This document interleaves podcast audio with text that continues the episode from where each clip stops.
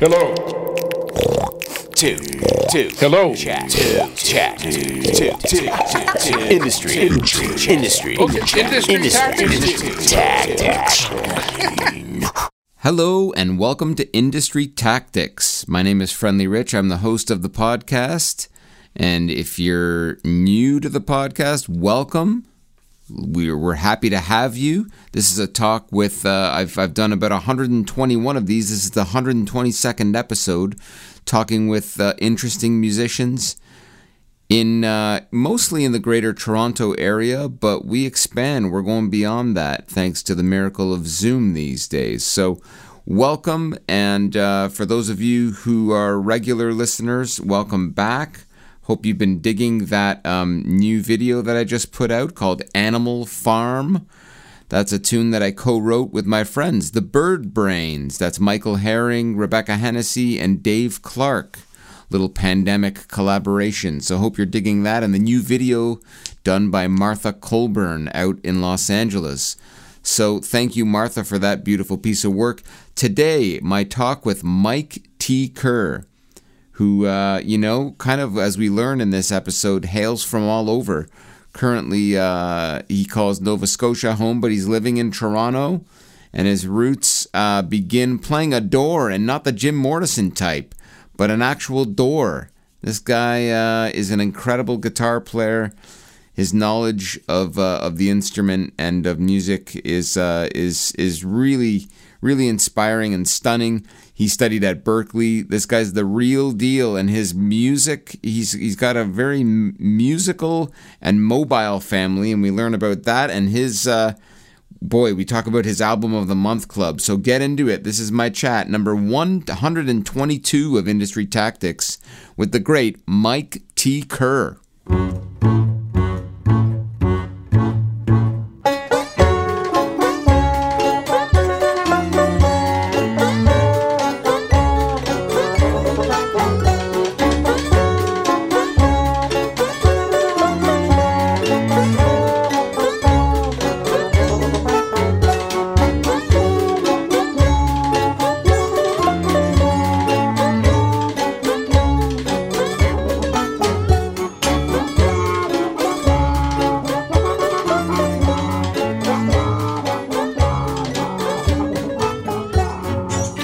Dying to get going with Mike T. Kerr. Welcome to Industry Tactics.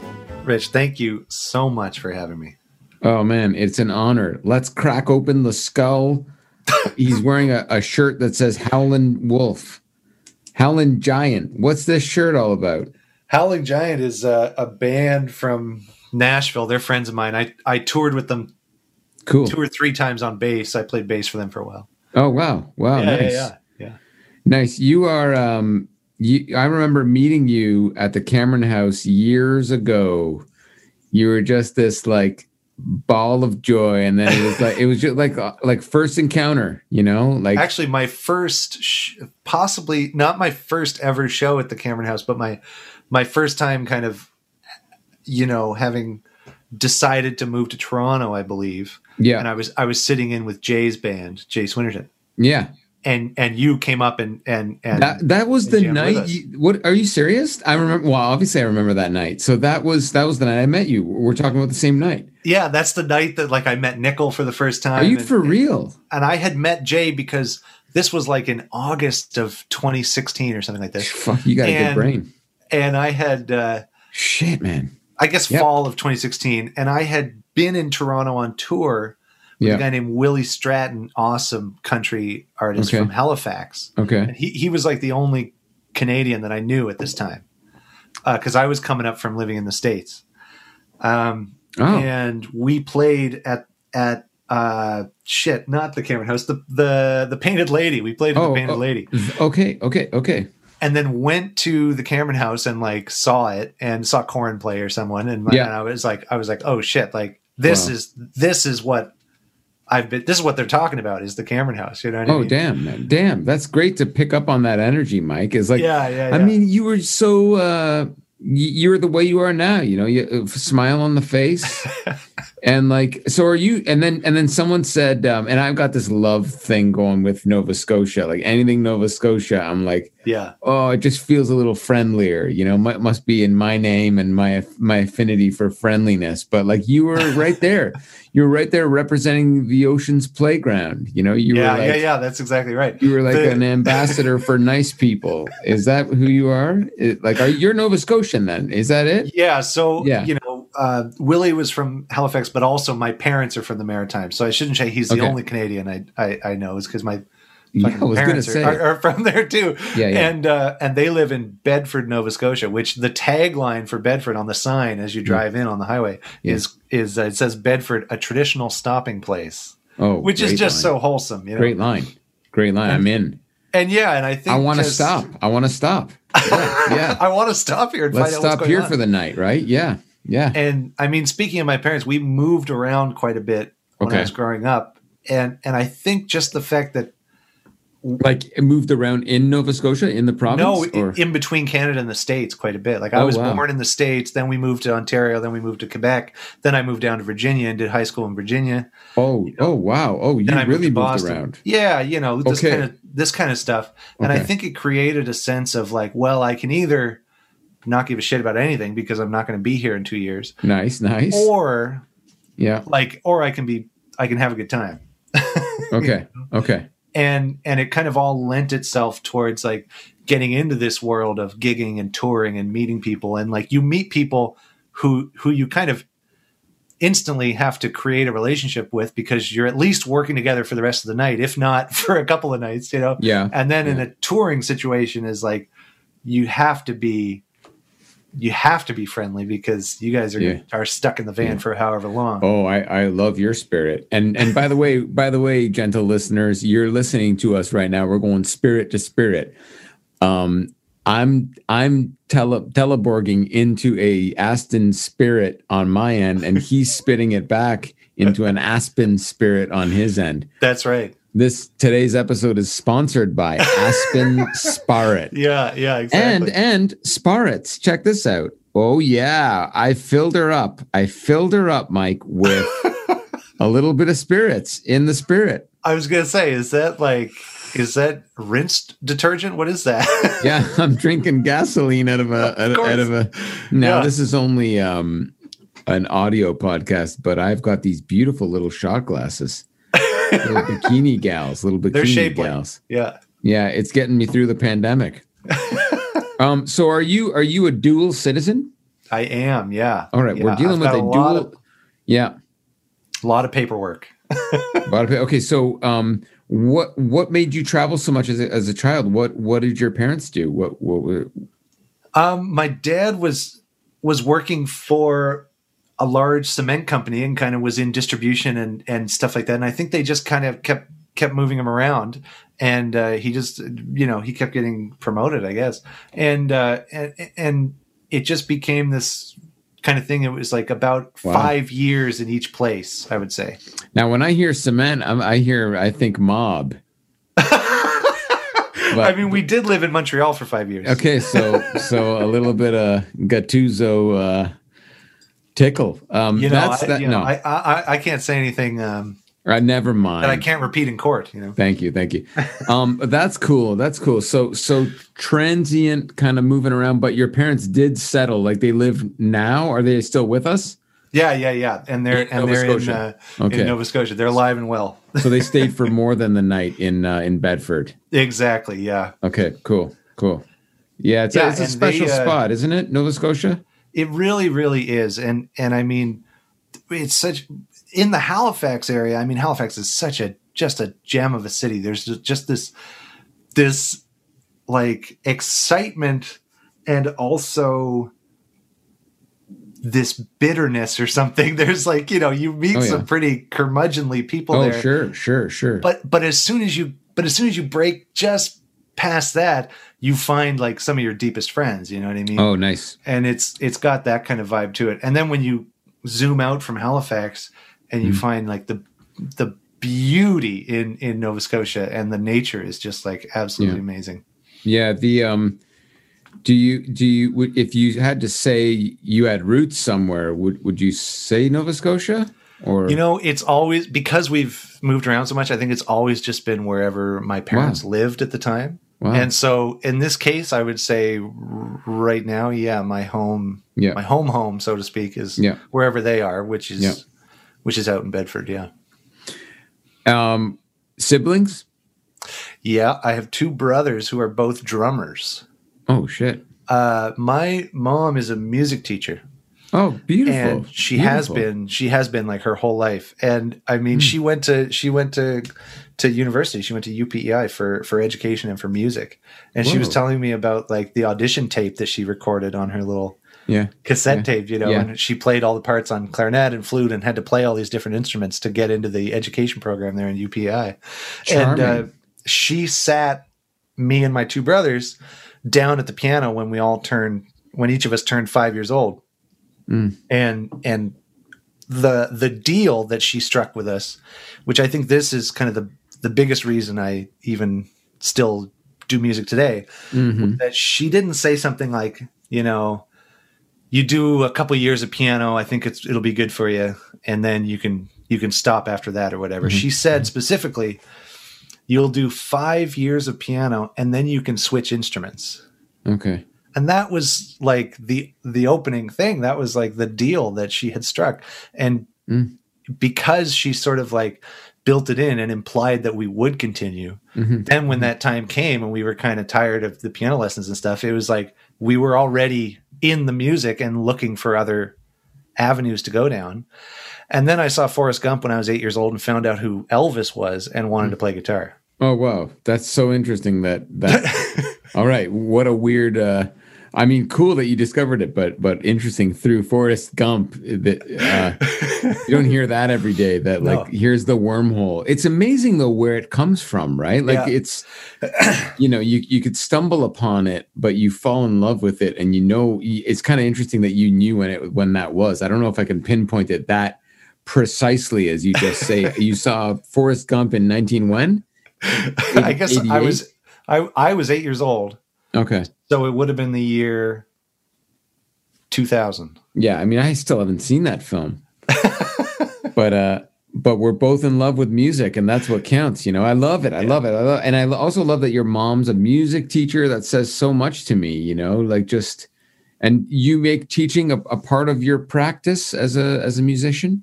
Yeah, yeah. And so I I used to when I was living in Halifax before moving to Toronto, I was teaching at a shop, and which was very much like a m- m- more of a babysitting situation, which was you know the the parents whose like kid you know I don't want to say kids these days, but let's say it. Yeah, Uh, kids these days, you know, they get out Yeah. of school and then they're rushed to the swimming practice, and then they have this and they have that, and then yeah, to to finally get them to agree to go to the guitar lesson, they get an ice cream cone from McDonald's and then get shoved in a small room with me for a half hour. okay, And it was, you know, there was a lot of that going on. okay, Um, but on the other hand, I was doing like group classes and we were doing like group Oh, wow. ukulele classes and stuff, which Yeah. were really fun. yeah, And I had a big whiteboard behind me and would draw about the things. whiteboard. Yeah, Yeah. yeah, Would draw things and we would play and Cool. and and I would just get everyone singing and like, you know, group classes was really fun. And um hmm th- there was just something about the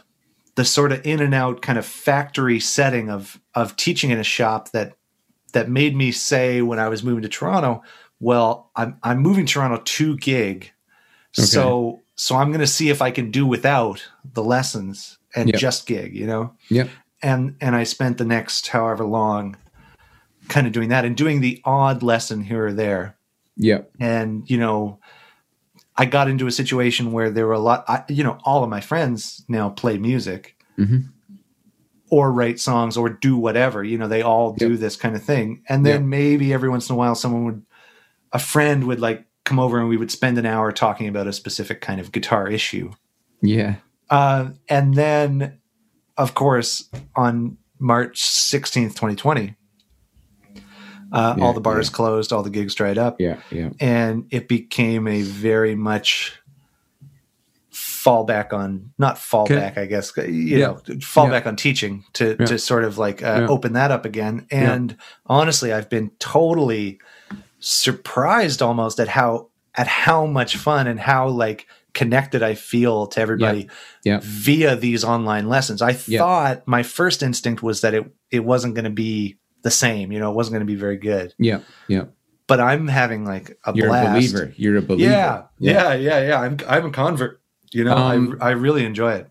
and and and so let's let's uh let's play some of your music for a second just uh throw us throw in anything into the mix How, what should, let's cut to some of your music let's hear the master at work mike t kerr set something up for us Okay, well, we'll listen to uh, the first track off of my instrumental album, which I put out last year.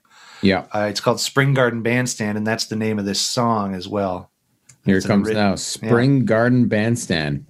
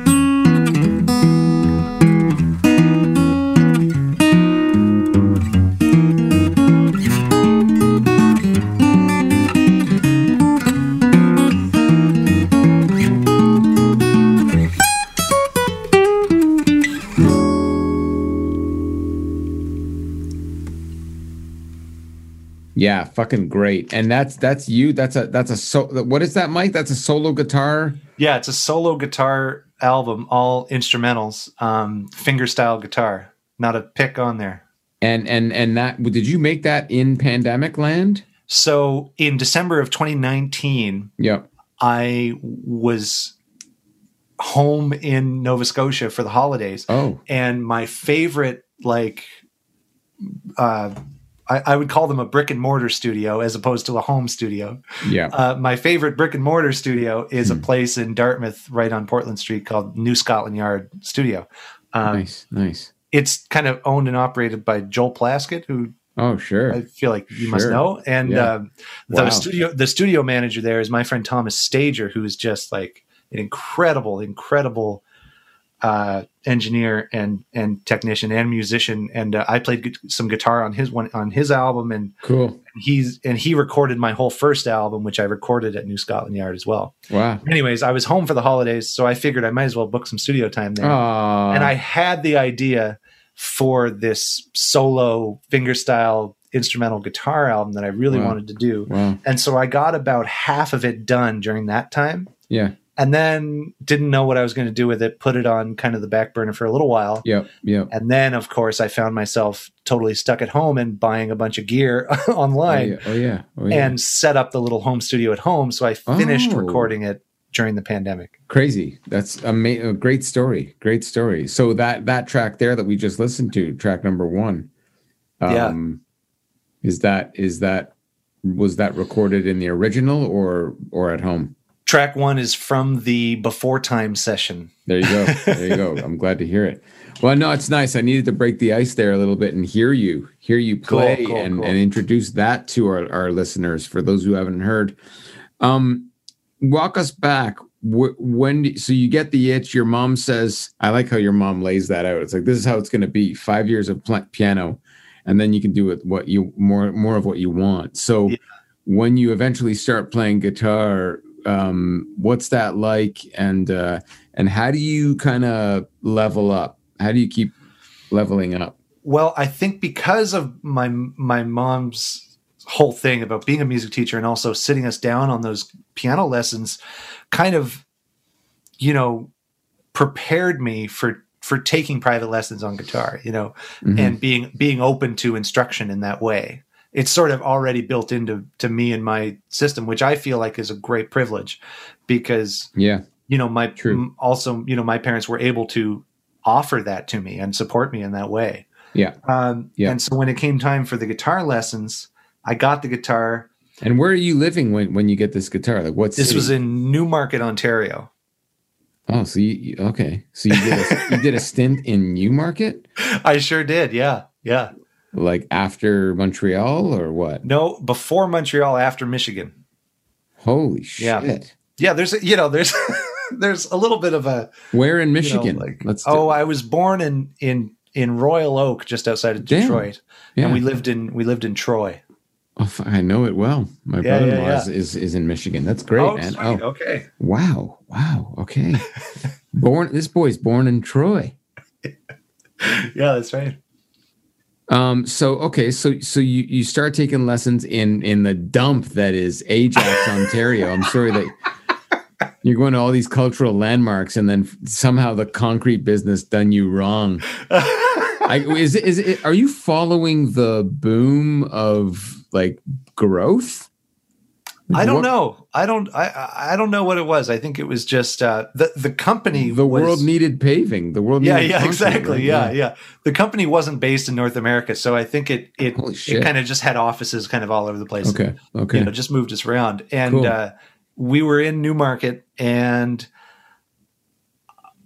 I. and you're how old? Oh my god! You know what? I think we had moved to Montreal by this point because my first my first real guitar teacher, who I would say like Yeah. made that super super impact and kind of got me going down Here this go. particular fingerstyle thing was this classical guitarist named Ken Watson Okay. and he lived maybe still lives I mean I imagine he's still alive Mhm. but but I just hope. mean I think he might still be located in Baie-d'Urfé Quebec and that's where we lived which is on the west island of Montreal Bay d'Urfé. Baie-d'Urfé yeah Okay. Okay. And uh, Ken Ken Watson was an unbelievable guitarist, and he also Cool. built guitars. Oh, great. And we had this little, you know, cheap kind of little kind of kid model guitar that I was playing, yeah. and then and then he was like, "Oh, well, I have this classical guitar that I built that I that what he did was he sold it." To each of his students and then and then when it was time for them to either move on or get a new guitar he bought it back from them and The gave it to another student The Watson Ponzi scheme here. Exactly. Jesus. I've never looked at it like that, but I I, th- I thought it was much more wholesome than that. Oh, and yeah. he uh, and he built it out of an old door, and it was this like you Oh, know nice. Beautiful like it was like a hand built instrument that he Wow. You know just lent to, basically to all of his students, and it was Oh, it was totally awesome. And so I played that for quite a while.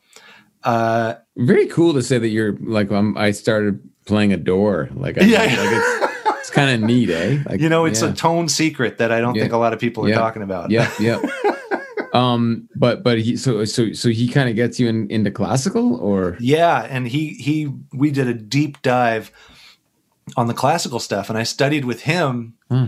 Up until up until we moved um, up until we moved away, I think, or at least until I got into high school, I guess. But um, I studied with him for at least three or four years, Okay. um, and and the the great thing about Ken Watson was like we I would go go over to his house for some lessons. Sometimes he would come to our house or whatever. Yeah. But if I if I ever went over to his house for a lesson, he would send me home with a CD of something, you know. Yeah. And I would be like asking him these questions like, "Oh, I heard about, you know, this person or this person." Cuz I'm hearing about, you know, I'm talking to people about guitar and stuff at Yeah. school or whatever and names Yeah. are popping up. Yeah. My my big brother was a huge part of like what I was listening to was all trickled down from stuff he was listening to. what what, what was know? he into? What kind of stuff? well it's like he would you know if he was into if he was into some like some metal you know Yeah. stuff or like some metallica or whatever that Uh-huh. would trickle down to me like a year later and Okay. if he and if he was in like a punk phase that Like stuff would trickle down, down, to me hand after me yeah down music. eh? yeah. Yeah. exactly so i mean he introduced me to some of my most favorite bands like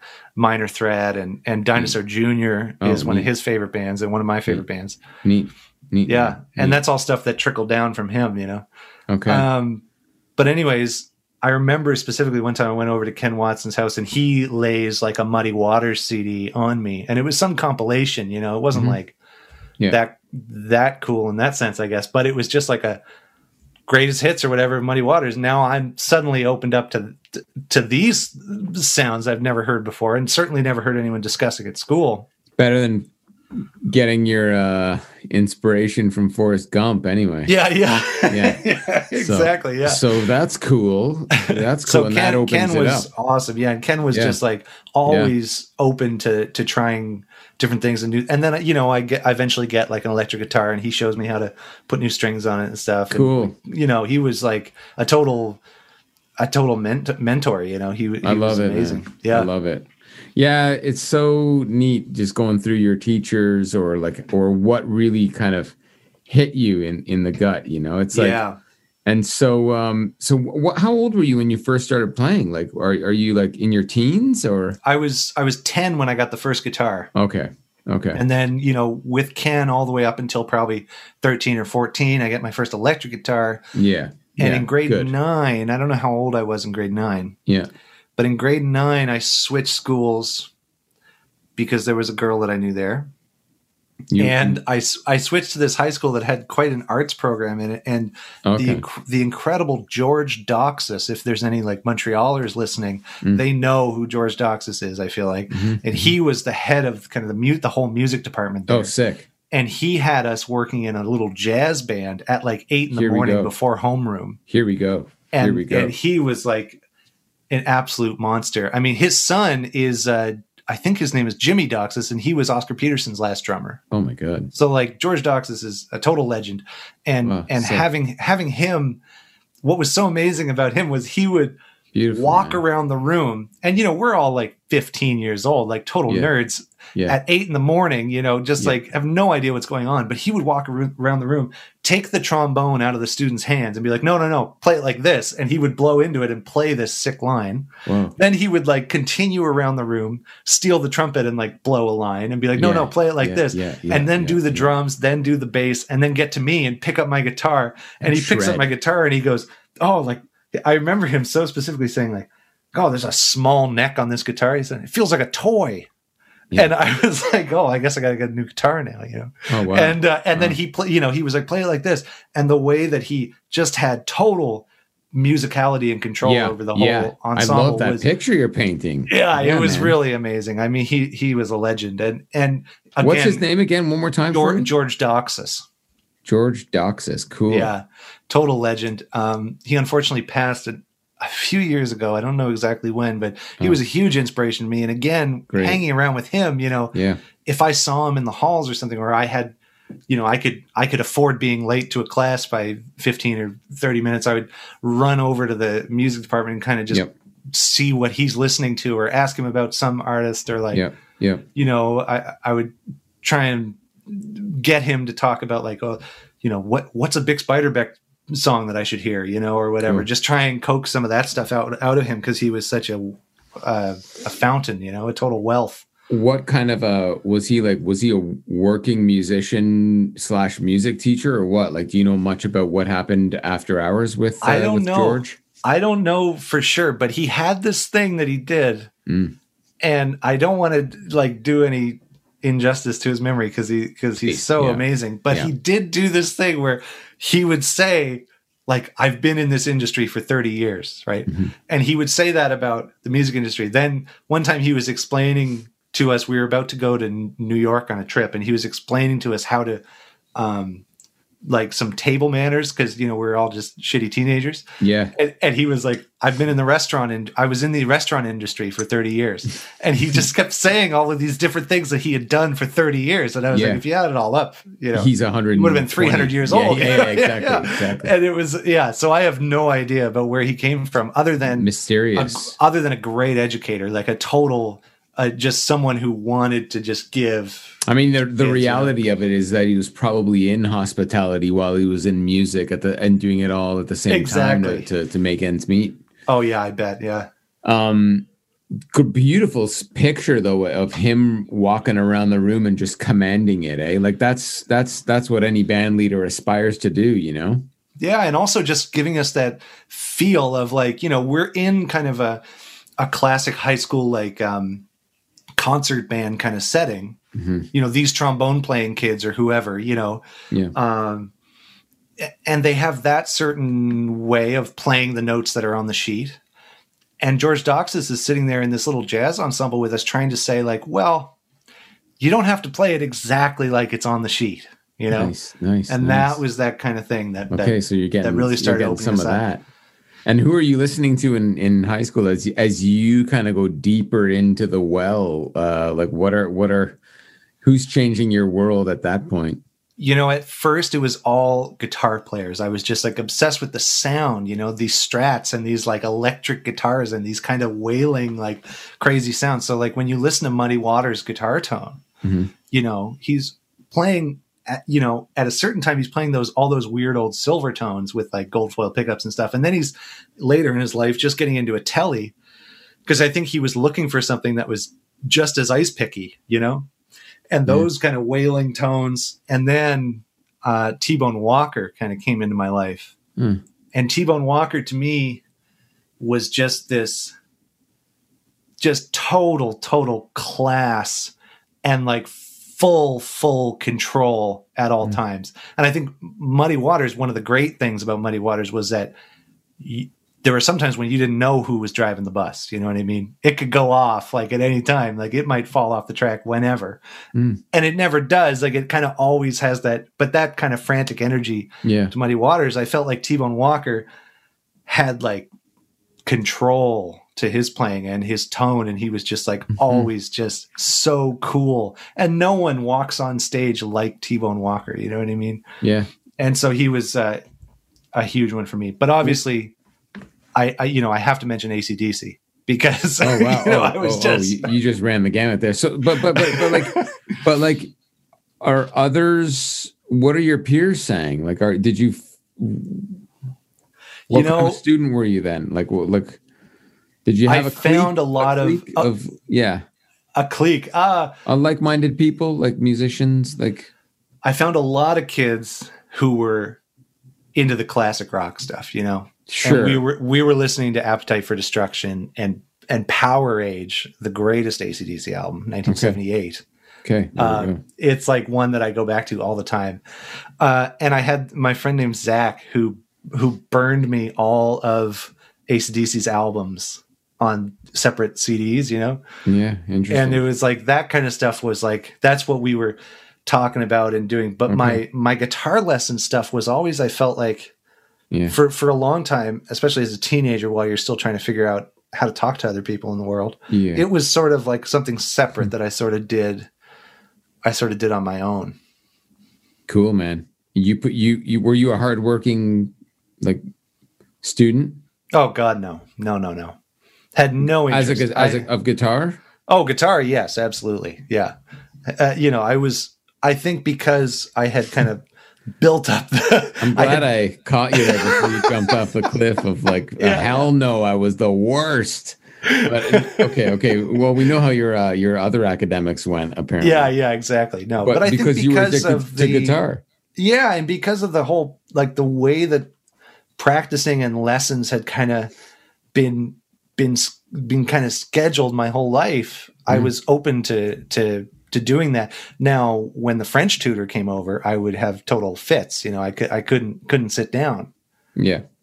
because that sucks. You know. Yeah, got it, got it, got it. Are you um are are you playing in bands and stuff like that in high school, Mike? Or yeah. So my brother, oh, my big great. brother, my big brother starts playing drums. You know, Mhm. right around the same time that I get my electric guitar. Fuck, right on. So that's a you know that's a nightmare for for any yeah. for anyone within a hundred kilometer radius. right. Uh, and and we're we're rocking. We have a little band. oh, great. Uh, our friend Brian is playing bass and singing. Mm. Um, we are you ready for this band name? Here we go. We were called Irregular Weather Patterns. I like it. Deal with that. I'm trying. I'm trying. Okay. and you know we did things we we we covered acdc songs and we did like weird stuff and we wrote songs and like riffs Yeah. and uh you know i ha- Cool. i was playing i was playing an ibanez Artcore i had this like Oh. big arch top guitar but i was playing it through like a fender frontman cranked all the way up with the bass all the way down Wow. you know just total Wow. ice pick angus tone Okay. and it was uh you know very cheap angus tone it was it was honestly i can't imagine what we actually sounded like but i thought it was sick. Yeah, man. But those memories of, of irregular weather patterns, like Yeah. that stays with you, right? I think you always, no matter how uh, far you go with it, you, I think you want to preserve that, that, you know, Yeah. that, that, I don't know. There's something about it. Like, Yeah, and there was, you know, something. There was like this, this thing about. It, it- seemed to me in this little bubble of like being an isolated kind of nerdy teenager yeah, that there were people out there doing this where they, where they were making their own bands and putting Yeah. on shows in like community centers and stuff. It, just didn't seem to be around me that it was that it was happening. It was happening somewhere else all the time. You know what I mean? So I think it was grade nine or grade eight or something in there. yeah. There was two years where I spent uh, going to this really really tiny high school Mhm. in in in DDO in Quebec. Uh, you know, in in Montreal, um, and I kind of wanted my new band to play a show, so Yeah. we organized this this this little mini festival Neat, man. And kind of just started asking around for who had a band and who wanted to play. Right. And we we ended up with like finding all these people that we wouldn't have maybe even talked to in other situations, and we put on like an eight band show. In the, the, art gym. of the art of making friends. I mean, I Yeah. just think music lends itself this DIY feel. I'm so glad you're tapping into it because it's like I don't know, man. I think music does that really well compared to other ways of just building community or making friends. Like I just think that's so great what you're you're talking Yeah. about doing just and making the opportunity yourself. Like so where did you throw that show on? Like that that eight that eight- was at the gym in the high school. Yeah, great. And, this, and you know, this was a this wasn't the big arts um, Yeah. high school that I went to where George Doxas worked. This was like this tiny high school in in DDO, and I think the whole school was like maybe hundred people. Did you get a uh, did you get a good crowd to come out to this festival? I don't remember, but I feel like we did. You know, I Yeah, feel in yeah, my yeah, heart that we did. You know what I mean? but I remember like my, you know, our, our my English teacher was someone who really kind of supported me and appreciated me as as someone who was like, you know, creative leaning, let's say, Yeah, nice. and who was definitely not interested in any of the other teachers or classes at the school, you know. But she was someone who kind of fostered my like creativity a little bit and helped me get it all organized for the to use the gym on this day and stuff Oh, like this. And great. like, you know, kind of kind of did the uh, the paperwork for me. Important people like that in your life, eh? That kind Yeah. of believe, believe in in you. You know. Yeah, yeah, yeah, absolutely. I feel super privileged that I've, you know, I, I've only made it this far because of that, because of my teachers and like my parents' support and like the people Mm. who say like, "Geez, like man, you're really not good at much else, are you?" So we Oh. better we better just help you get this going. That's great. That's great. Yeah, yeah, yeah, yeah. Uh, um, wh- why do you feel like you know that feeling you get? You know, like um, Why do you continue to do it? Like what um what is it about music that really keeps you in love with it? Well, Rich, I mean, this is a really interesting time to ask that, you know what I mean? Because for the last year, I cycle through, you know, a weekly panic attack of of of looking at myself in the mirror and being like, this this was all a joke. Like this was fun while it lasted. Mm. But it's but it's time now to you know if if I'm ever going to recover from this hit that we took, hmm like I just got to quote unquote find a real job. You know what I mean? Mm.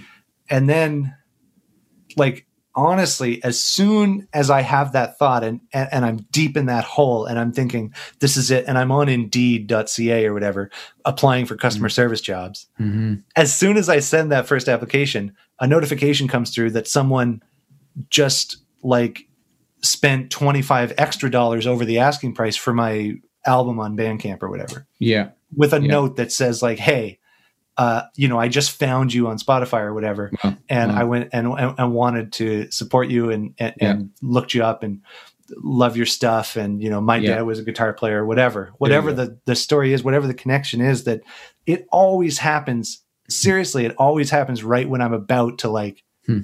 just totally give it up That's charming. or I mean, someone yeah. or someone you know reaches out and says like hey do you want to be on my podcast or whatever do you want to do this you know or someone Yeah. someone else asks like yeah. hey my friend told me that like you give guitar lessons and i've never tried it online but i'd love to like Yeah. Yeah. check yeah. it out Yeah. Like, it keeps you it keeps when- the it keeps yeah. it moving. Yeah. exactly and just every time that it happens and every time someone says like i love what you're doing or i think what you're doing is cool or whatever it is Yeah.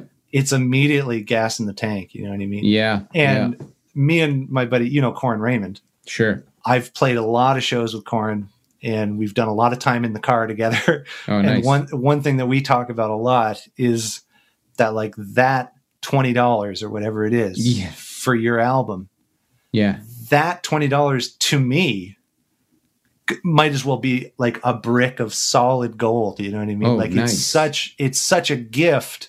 It means so much more to me than the person giving it out Wow. and Yeah, it certainly means it certainly Yeah. means a lot more to me than someone who's like on a salary and is like not in the industry and is kind of doing something else Yeah. who you know the the every dollar like really given is is is that much more i mean literal and figurative gas in the tank I love it, man. I love it. Those votes of like, yeah, every every one of them is a is a is a is a, is a is a we believe in you is is, is a statement. Every one of them is a statement, right? Yeah. Um, yeah um, yeah, man. I know uh, we're gonna get into it, but um, I do want to unpack your uh, and leave enough time to unpack your album album a month madness that, yeah been going yeah on. you well know, i think you know with the with what we've been going on right now and considering all the way through 2020 all my time scrambling and and panicking and thinking about getting a real job Yeah. versus now 2021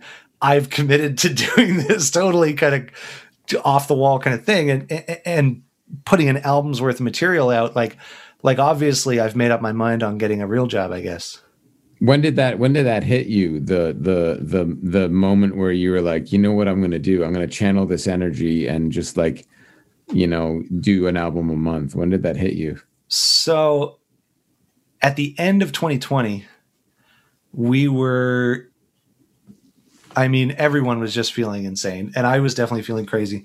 But we were lucky enough, me and my partner, Emma, were, were lucky enough to, to have the chance to go back to Nova Scotia. Okay. And we went and we quarantined for two weeks and then we stayed for like almost four months or something. And we just got out of the whole Toronto thing because Ontario was like really not doing well at that time. Not that it's doing any better now. It's actually doing about twice as worse, four times as worse. Uh, um, but you know, Nova Scotia was doing really well, and we figured we could go out there, we could quarantine, and we'll be kind of that much safer and that much closer to our families because Yeah. Emma's family's out there too. Okay. And it just felt like the right move. Mhm. And when we were out there for that time, it was like I was working on music. I was writing things all through 2020. I was writing things and Mhm. and doing this, but almost every day, whatever I had recorded, I would just throw away.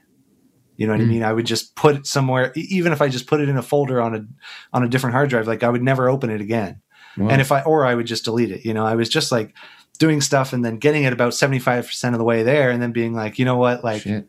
that's Yeah. like that was a cool idea, but I'm tired now, and there's no point because what the hell am I going to do with this? Yeah, yeah. and so there was about a you know a year's worth of stuff of uh, uh, doing that and then when we got into nova scotia and i was there and had like you know my speakers set up and i had brought my interface with me and i had my guitar and was kind of recording stuff and making more videos and i was like oh this is like it was just more and more fun to be actually producing it. And, and and basically what i started doing was just putting one minute long videos on on my instagram of me playing guitar like just Yeah. writing stuff on the spot. And Yep. it, it only being a minute long kind of helped me finish it. Do you know what i mean? right, all right, all right. Instead A of writing some kinda- yeah, yeah, Yeah. yeah, yeah, yeah, yeah. exactly. And so after doing that for a while i was like oh well this is actually kind of fun Oh, neat. and then you know getting more into producing my own stuff and, and and just continuing down that road. And then as we approached the start of 2021 just thinking about like what do i actually want to be doing with my time stuck indoors? Yeah, and what i want to be doing is making music. And so it became like well i might i might as well finish some of this shit. Mm-hmm. And because i have this i don't know what to call it uh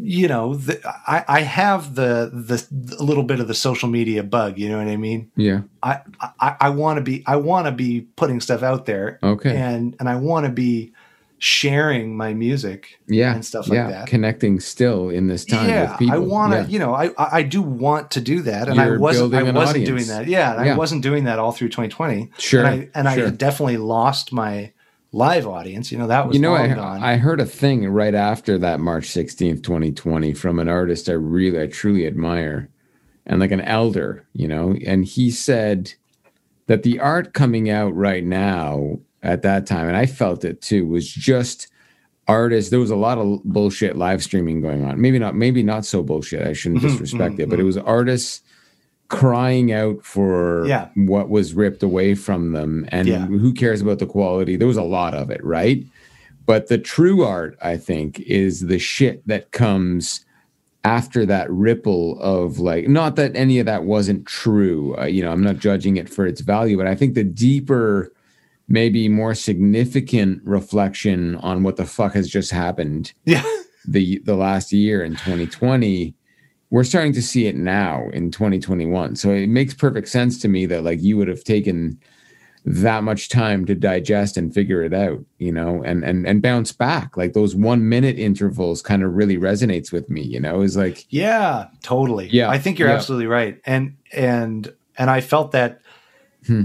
Even then, you know, feeling like there was that panic at first of like, oh my god, I have nothing to offer this space. You know what I mean? And then it's like, well, you got to incubate a little bit. You have to, if you're not writing, you're not going to come up with anything. You know what I mean? Nice, you nice, have to be, nice. you have to be writing. I uh, think about that all the time. That like, it's almost like a, like an an, an addiction or something. And, Yeah, I see it and you. also, yeah and also if you any day that you don't write, it's that much harder to get back on. It's like flossing, you know. oh, if, if if you just floss every day, it's no problem. But as soon Yeah. as you skip a day, it's Yeah. your fucking gums are bleeding and you're back on the, you know, you're back off, and it takes that much that much. It's that much more effort to get back on the wagon. beautiful So writing is very, yeah, that's Beautiful, beautiful. beautiful. So writing is very much like that, and Yep. I think getting into 2021, feeling a little more confident in myself and feeling more like, okay, we at this point, I can't deny we're in this for the long haul, Mhm. and so I need to be doing this, and you might as well set up a challenge for yourself. You know what I mean? Because had you putting it out, putting it out there on putting it out there on Bandcamp and like putting Yeah. an album out and actually uploading it, you know what I mean? Now it's public. Doing that just keeps you even that little bit, even if it's only two people that subscribe to the Bandcamp or come and look at the album. so what's the what's the model it's it's album a month Yeah. So the Bandcamp, and you got to Ba- pay. Bandcamp Bandcamp has opened up this subscription thing, which is kind of like based off of the Patreon model. Is that what inspired you to to do it? Like, what what drove you to, or did you see another artist that you love that did it, or what? So I had seen that this subscription thing on Bandcamp had opened up, and people were doing it where Okay. like if if they do put out a bunch of stuff like pretty regularly, Yeah. they'll turn it on and just sort of it's not really like it just didn't seem like it was targeted towards anything. And and the Patreon thing is like a little too much because it's like Yeah. you you know you have to be you have to be like really involved in there and be putting up pictures and like and, Yeah. and talking on there all the time and Yeah. it was like well I don't want to I don't want to have a blog you know what I mean because it's not 2007 you know what I'm saying what but but what I thought was really cool about this Bandcamp subscription was like here's this kind of really focused place where I can put this material that I'm that I'm working on. Very and it good. became like that kind of thing. It just it just felt like a really focused funnel. And so the Bandcamp subscription is just $15 a month.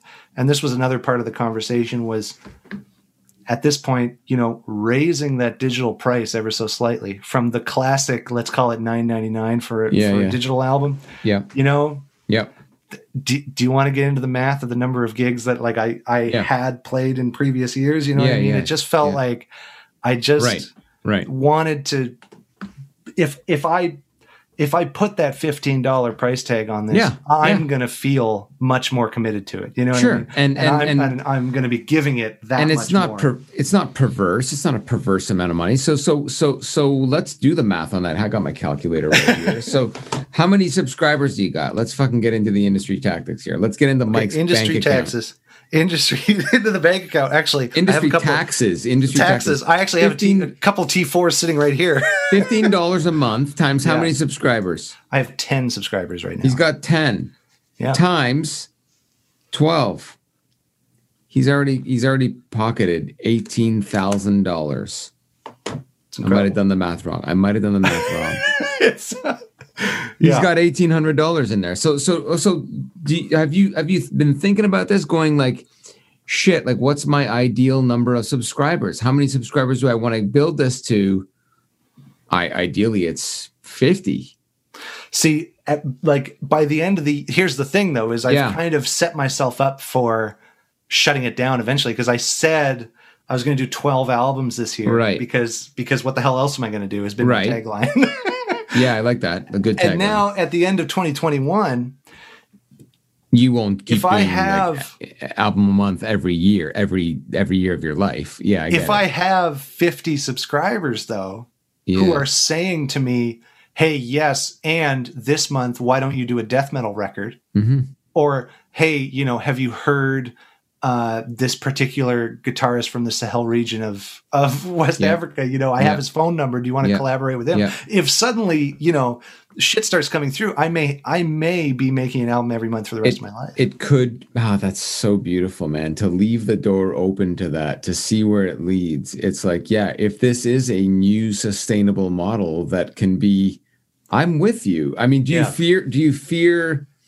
Could could I go on and buy one of the twelve? That's yeah not so how I so could. some of them are only for the subscribers okay, got it. Got and it. they're not public but That's a lot cool. of them are going to be just public because Okay. you know it's stuff that I Yeah, am extra, you know, am like particularly proud of or whatever. And the Uh. stuff that's just for the subscribers is like the I would call it the the really like fun stuff that's that's yeah.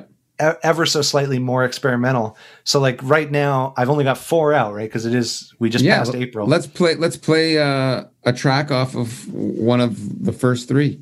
yeah. Um well let's do We gotta play some of Um, your Nintendo music. well, so that's what I was gonna say is the the Nintendo album is a subscriber only Yeah, album and it's and it's uh country and like swing guitar arrangements of of classic classic video game music from like the early days of Nintendo. So let's let's let's uh cut to one of those. here it comes now. Some of the music from Nintendo, a, t- a tip of the hat.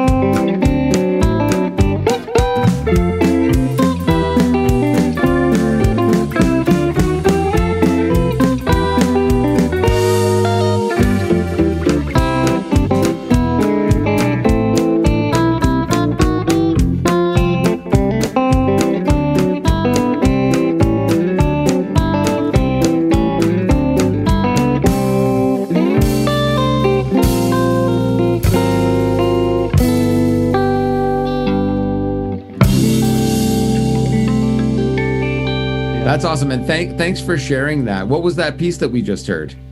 Um, I'm pretty sure that one that we just heard was the theme music from Super Mario Land. Oh, sick. Um, and thanks for sharing it. You're get listeners, you're getting a sneak peek into the world of Mike T. Kerr. Go to what's your Bandcamp? MikeTKerr.bandcamp.com. Go to MikeTKerr.bandcamp and subscribe. It's $15 a month. So for you, let me pull out my trusty calculator. That's 15 times 12. You get $180 into the pocket of this this monster of a musician and you're and you're getting 12 albums. What a what a what a deal. What a deal.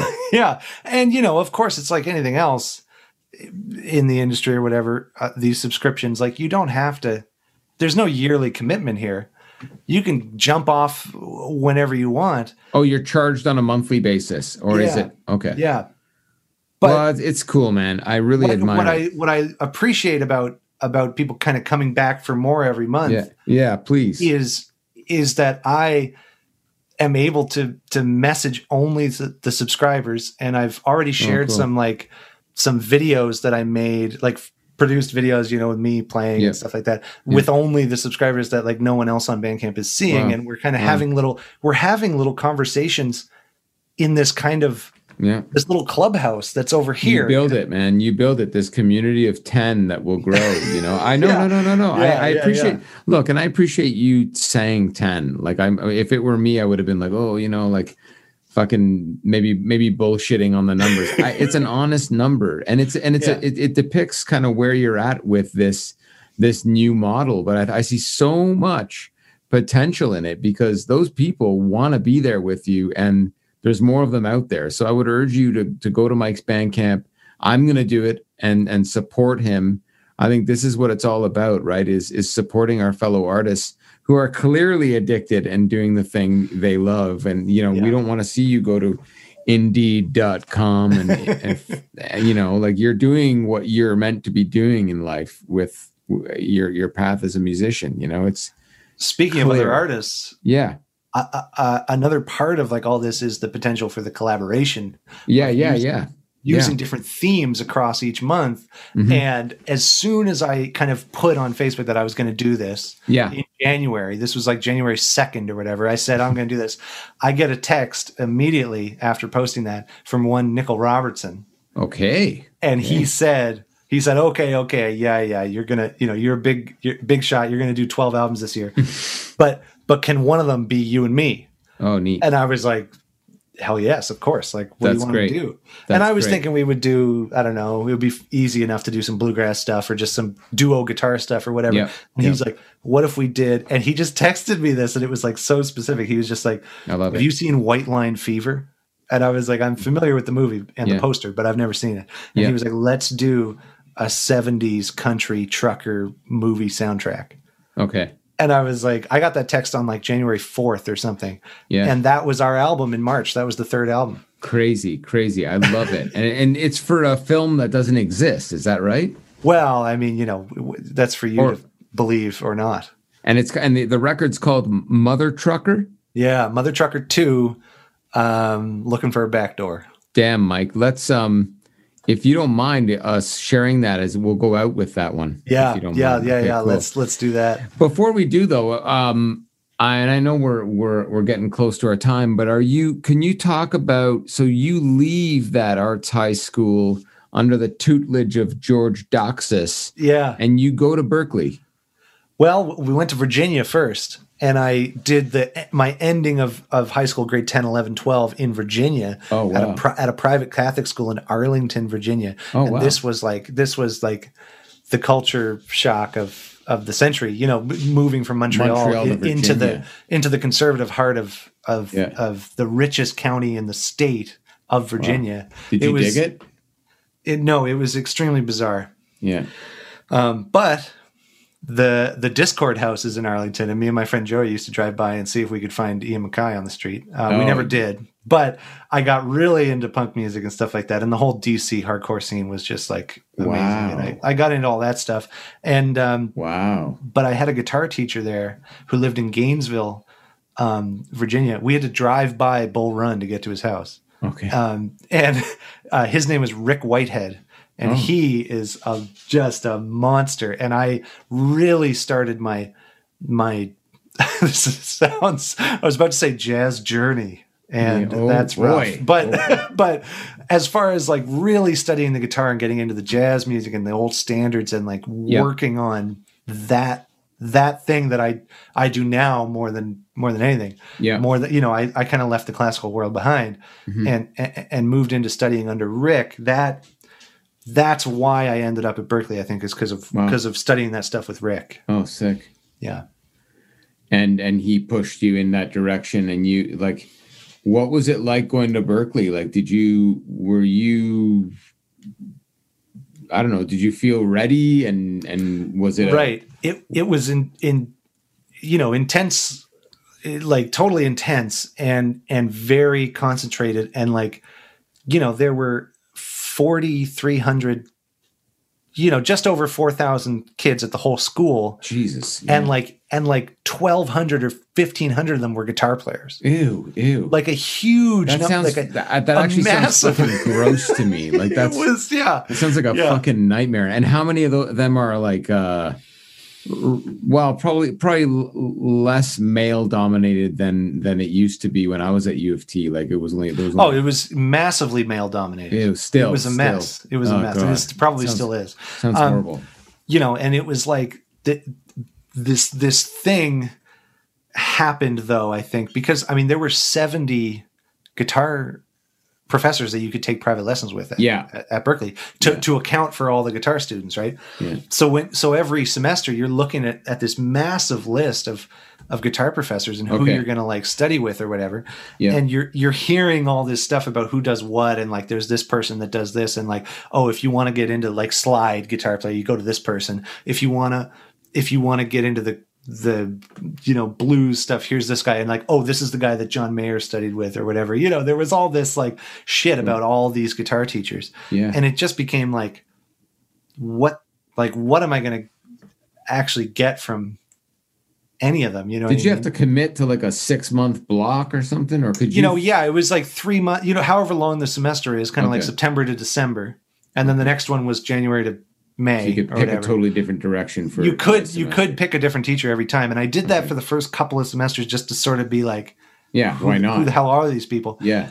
And then like I think just like throughout my life, there's these pillars of these teachers that I find that just like Hmm. really, really I connect with and and get a, just a super amount of, of Sure. meaning out of Sure. and I think it was like in my third semester that I was hanging out with these metal kids, these metal heads who like were in the dorm room next to me. Cool. and we were like we were hanging out like all the time and and smoking a bunch of salvia and stuff and it was like a total mess and getting into tons of trouble and just like just you know being college kids Yeah. and and we would be like making music and stuff and like playing video games and all this and this this one metalhead um, named Jarrett was like well you should check out we were talking about instructors and he was like you should check out my my teacher. His name's Norm Zocher and Okay. and I was like uh, what's what's the deal with him? Because I was like you know I wasn't really interested in studying like shredding. You know what I mean? Mhm. and Yeah. he was like no no you're gonna you're gonna you're gonna vibe with this guy. He's just like he's like the he's like the mad scientist. Like he's just the doctor. You know he's Wow, just a wow. weirdo. And and he plays with his fingers. He doesn't play with a pick. And you should you should check him out Okay. and i just on that on that On kind that, of yeah. rattled uh, Referral. uh, referral. yeah referral Yeah. i went and signed up for a semester with norm and as soon as i met him i mean i mean first of all he does look like the doc from back to the future Awesome. and um and he's just like this wild wildly musical madman who who who honestly i can't he he's so much more comfortable communicating when he's got the guitar in his hands. You know what i mean? Yeah. and we just like played stuff and we just he he he dumped all kinds of sheets on me because he's also very like technical in that way. He loves to write everything out. I have some stuff here. I have something here that literally the title of it says the everything sheet. Oh my. who knows? But anyways norm is like was a total just phenom to me and I and I loved working with him. And so we just played and played and played and and talked about different things and I would bring different ideas to him and it was like, "Oh, I was working on this kind of finger style thing." And and then Yeah. he would like he would suddenly like whip out a lap steel and just start accompanying me. But the metal guys, Jarrett, like they were also f- feeding Yeah. off off of the same kind of yeah, he was he was totally Jarrett was like totally getting all that energy out of Norm too and putting it into his thing, which was and that's like to me the It- perfect teacher. Transcends the genre. It's- Exactly, it's more you know, about yeah. Yeah, and, and that's like the the definition for me for a perfect teacher and also for a great mm. music great musician. I like is it. some is someone who can hang in whatever room and translate their ideas like they can sing through their instrument no matter So what. are you going to do that death metal album when we get to 2022 then? You, like is Hey, it in you? you do you think like do you do you do you consider yourself to do to to be that kind of guy that wants to or do you feel like you have more of like a laneway? Like I just finished talking to Nick Fraser and he's like, "Yeah, I don't want to be the um what is it? Jack of all trades?" Yeah, right. You right. know? You know, actually, I, I've had this conversation with a couple of people because, you know, there was a time when I was sort of billing myself as this folky guy who you could hire on your gig and he would play guitar, mandolin, and banjo. Oh, okay. And I, at some point, before was- long, that- long before I moved to Toronto, but at some Yeah. point, I just dropped.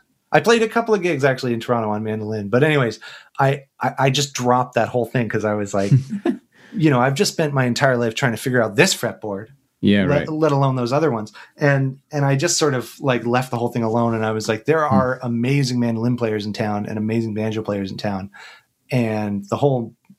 I, the, the whole multi instrumentalist thing, like unless Yeah, you're, yeah. unless you're like, Unless from- you're unless you're George from a- well, unless you're from a culture where that kind of thing is like specifically part, like ingrained, you know what I mean? Sure. Like there are just people who who naturally sort of pick all these instruments up, Yeah. but it's not natural for me. It's something I would have to practice. So I was like, well, I'm just going to practice guitar anyways. yeah. And so that became a laneway. Nice. And then as far as the genres go, there are sounds that I really like, and there are there are metal albums that I Yeah. that I love. Um, and there's like some great doom and, and Yeah. and, you know some some of that stuff that I'm really into. Uh-huh. Do I have like the the energy to study that album that I that, that I love that sound? You know, distill that sound and then make something that's actually In worth that. it. You know what I mean? Yeah. yeah, Or yeah. or would I just be, you know, yeah. would I just be kind of trying to copy something that I don't fully understand? Hmm. And I think just, you know, even in the funny kind of way, like saying like, oh, I'm going to do a death metal album Yeah, or whatever, Yeah. you still have to respect it. You know what I mean? Yeah, no, and, no, and no, pay no. the F- pay the respect to, to to the source material. You know, whatever it is, Absolutely. even if it's not like even if it's not even if it's not some like you know kind of traditional music. You know, Yeah. we still have to res- respect the roots of whatever style. hmm How how many hours a day are, do you have a guitar in your hand on average? Um, I mean, yeah, at this point, with guitars like around me at all times, Yeah. uh, you know, it's usually like Emma works from home now, obviously too, Yeah. and, and so she works probably five, six hours, uh, maybe up to eight hours a day. And so I would say I'm in whenever she's working, I'm in here because I'm not over there bugging her. You know, Yeah. so I'm yeah, I would say I'm up around there, anywhere between six to eight hours a day. Oh man. Wow. Well, I, I uh we could we could go longer, but I, I think we, I really admire what you do, man. I, I I wish you well as we try to figure this out and and stay sane through. I love the album a month thing. I, I just think it's so inspiring and um you know Well, Rich, I think you're you are a, are actually like a, a pretty big inspiration to me because coming to Toronto and seeing you as someone who was putting together projects and like the Catholic Book of Worship stuff was like, oh my god, you know, because I I think about these things like, oh, you know, Yeah. I'm gonna do a country guitar version of the Nintendo music, you know, like that comes Oh. exactly from the same space that Yeah. that you're occupying, I would say right. and that Oh, same idea of like you, you know just creating interesting moments and interesting uh like interesting ensembles almost you know Mm-hmm. Mm-hmm. Yeah, man, it's all we got. So keep keep keep at it, keep punching, and, and go to miketkerr.bandcamp.com to uh to subscribe and get into this thing. We're four months in. yeah So what's coming? What what what can you tell us is in the works as we uh, get into May? Well, tomorrow, April 23rd, uh, the the April album is coming out. It's called Heart Pine Valley.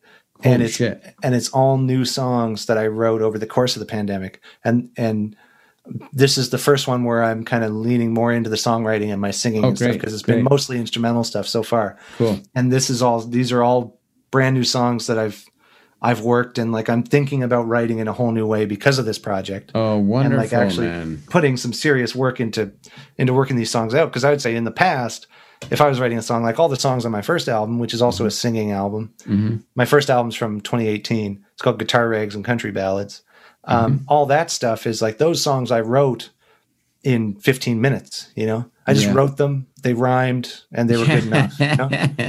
now, now, now you're now now you're. It's a I'm, different, wor- I'm different, working, different you know, I'm. Yeah. working on the songwriting, you know what I Yeah. mean? So this album is like that kind of that kind of study. Like what what do my songs actually sound like? And that's Yep. that's what Heart Pine Valley is. It's coming out tomorrow. Wow. And uh May Wow. my idea for May is yeah, go is hit us with it. specific. And oh yeah, Okay. I guess we're just on, I was going to show you this book, but I bought but I I bought this book at a Yeah. shop in a little while ago. I don't know when this was in 2019, but I went out to Smiths Falls, Ontario to play a show. Yeah, yeah. And yeah. I was bumming around all day because I took the earliest bus Mhm. possible for whatever reason, and happened in on a little music shop, and there was a book, and it was just I didn't expect to see Don Messer's name there because Don Messer is a great maritimer, and he's this great Right. fiddle, this fiddle king of PEI, you know, okay. and um, and it was the Don Messer anthology of fiddle tunes. oh wow. And it was at this shop, and I was just like, I didn't expect to see Don Messer's name out Yeah, here, and I was like, Yeah. let's do it. I picked it up, brought it home, and I just over the last couple of days have been sending the the the co- table of contents yep. to all my fiddle playing friends, Oh, sick. and being like, what are the tunes that jump out at you out of this collection? Great. Because because I don't necessarily know the Don Yeah. Messer stuff or Yeah. like or like the more maritimey stuff. But isn't that isn't that the places music will take you? Is like, hey, I I went to Smiths Falls, I bought this anthology, and boom, what? Like a year and a half, two years later, Yeah, here yeah. we are. It it, it you got to pay attention, right? Like, yeah, the projects are all there, and you can do it all in a lifetime if you space it out and and That's stay exactly on it. on the path. You know. and don't throw anything out. you know? Yeah, don't throw anything out. You're exactly right, man. Yeah. Hoard it. Um Yeah. well, I don't know when this is going to come out, but um let we're going to end it on uh let's let's cue up a track from the Mother Truckers release, your collaboration with Nicholas Robertson. yeah. Here it comes now. What do you want to play from it? What like what what, what tune? Do you do you know we'll the tune? uh, yeah we'll do the we'll do the first track uh, okay. uh flight of the fly i think it's called track 1 from Mother Truckers. Here it comes now. Thank you so much, Mike. thank you rich great to talk Be well. see ya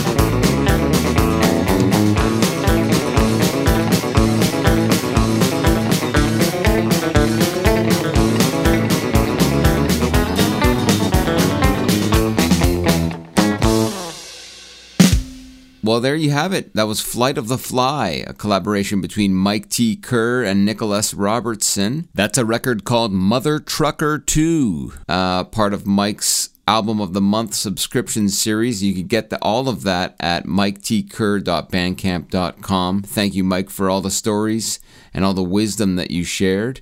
I think this episode pairs nicely with, uh, if you want to go back to episode 10, that's my talk with Nichol S. Robertson. And then we also talked about Jay Swinnerton. And Jay, as you might know, is episode 42.